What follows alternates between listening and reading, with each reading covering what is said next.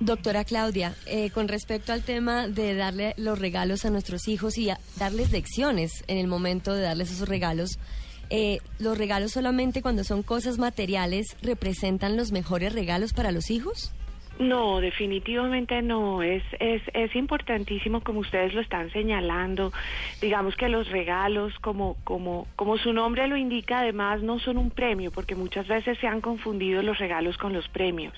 Un regalo se da simplemente sin mérito, es decir, se da porque simplemente es una demostración de afecto y como tal pues hay muchas maneras de demostrar afecto y se caería en una tergiversación de la relación el que solo fueran cosas materiales, ¿no es cierto?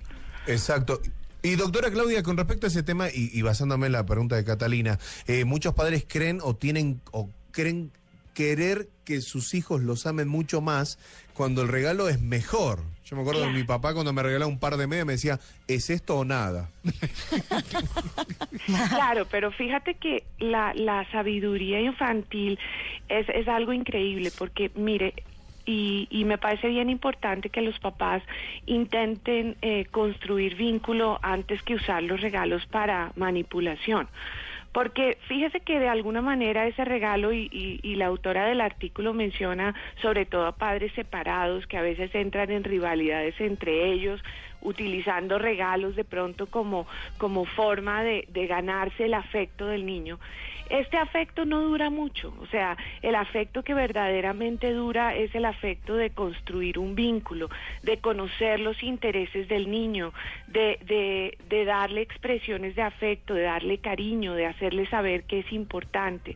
Entonces, todo esto, digamos, opuesto al regalo material, se constituye una forma mucho más importante de expresar ese afecto y de hacerle ver al niño que así es y esto va a construir una relación mucho más duradera y mucho mejor si no tiene nada que ver con la rivalidad con otro adulto por competir por su afecto. ¿A, una psicóloga se le dice doctora? Sí. Psicóloga, Claudia, no, no, no hay no, doctora. usar el doctora, no. psicóloga, ¿cuándo debe dar uno un regalo a un niño? Hay muchas oportunidades para regalar, o sea, eh, lo importante también es que el papá modele cuando quiere, por ejemplo, también resaltarle al niño que pasar un tiempo especial es un regalo. Entonces, por ejemplo, si el papá eh, llega un día, eh, estuvo pensando en él durante la tarde y llega y, y, le dice, mira, quise regalarte este tiempo que vamos a pasar juntos, ¿qué quieres jugar conmigo?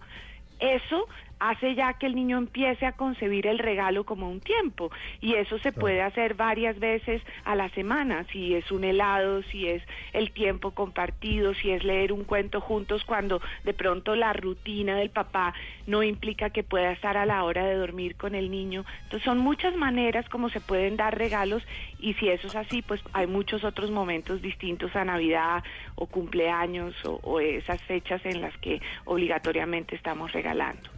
Y doctora, ¿y cómo se hace para contarle a ese chico en este mundo tan consumista, tan competitivo y entre ellos, cuando el chico mira a su compañerito del colegio que tiene tal cosa y le dice al papá, yo quiero que me regales eso? ¿Cómo el padre o aquel padre que no puede, eh, cómo le dice al hijo, mira, no te puedo regalar eso? Sí, eso es, eso es una pregunta bien interesante. no pues tan económica la pregunta, ¿no? Sino más a nivel de, de, no, tener ese vacío el chico. Que no le regalen más medias claro, no, tengo todos los pares, después te regalo uno.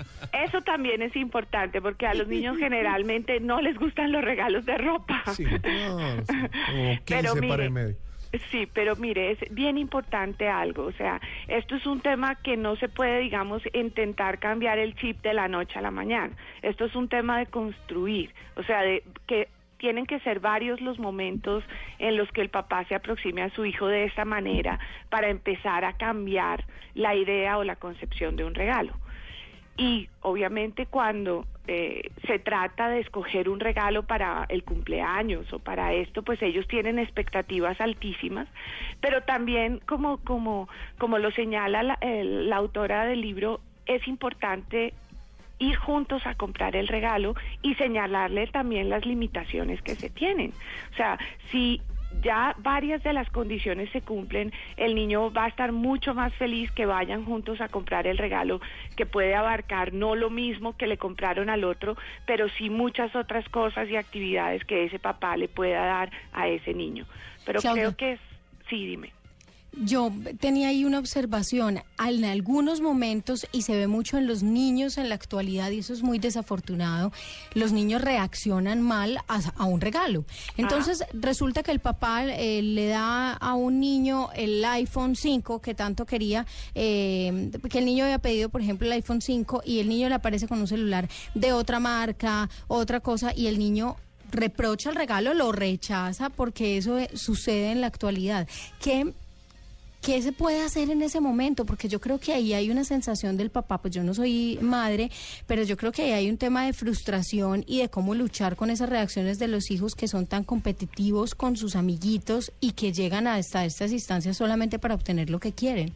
Sí, definitivamente hay una expresión emocional ahí muy, muy intensa de, de frustración y, y eso me, introduce a un tema también de, de, expresiones emocionales de nuestro cerebro inferior. Entonces, en ese momento, cuando está en la pataleta o está en la reacción emocional negativa, el papá, primero que todo, pues no puede pretender que hablando en ese mismo momento el niño vaya a escuchar por una parte, pues reconocer que probablemente eso iba en contra de sus expectativas, pero luego más tarde tener la oportunidad de, de, al reconocer eso también plantear su idea al comprar el otro regalo. O sea, muchas veces los papás pueden decirle al hijo, mira, era mi idea que pudieras tener un celular o era mi idea que pudieras tener esto. Y se vuelve como un momento también para enseñar esa expresión de sentimientos. Uno está frustrado y es importante decirlo eso le, al niño le va a enseñar mucho más que si le dicen un debería. Debería siempre agradecer un regalo tal. Sí, a eso va a llegar probablemente después de varias interacciones, pero en un primer momento hay que expresar sentimientos. Y en torno a los regalos se mueven las emociones, entonces también eso es importante.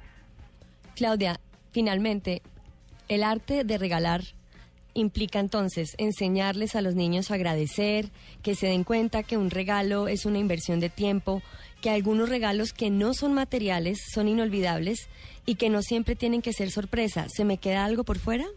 Es correcto, yo pienso que una sola cosa, que los papás también empiecen a concebir los regalos de esa manera y que empiecen a vivir los regalos así, que es una de las maneras más efectivas de poderles enseñar a los niños y transformar ese consumismo en el que estamos viviendo para que las relaciones y los vínculos se fortalezcan.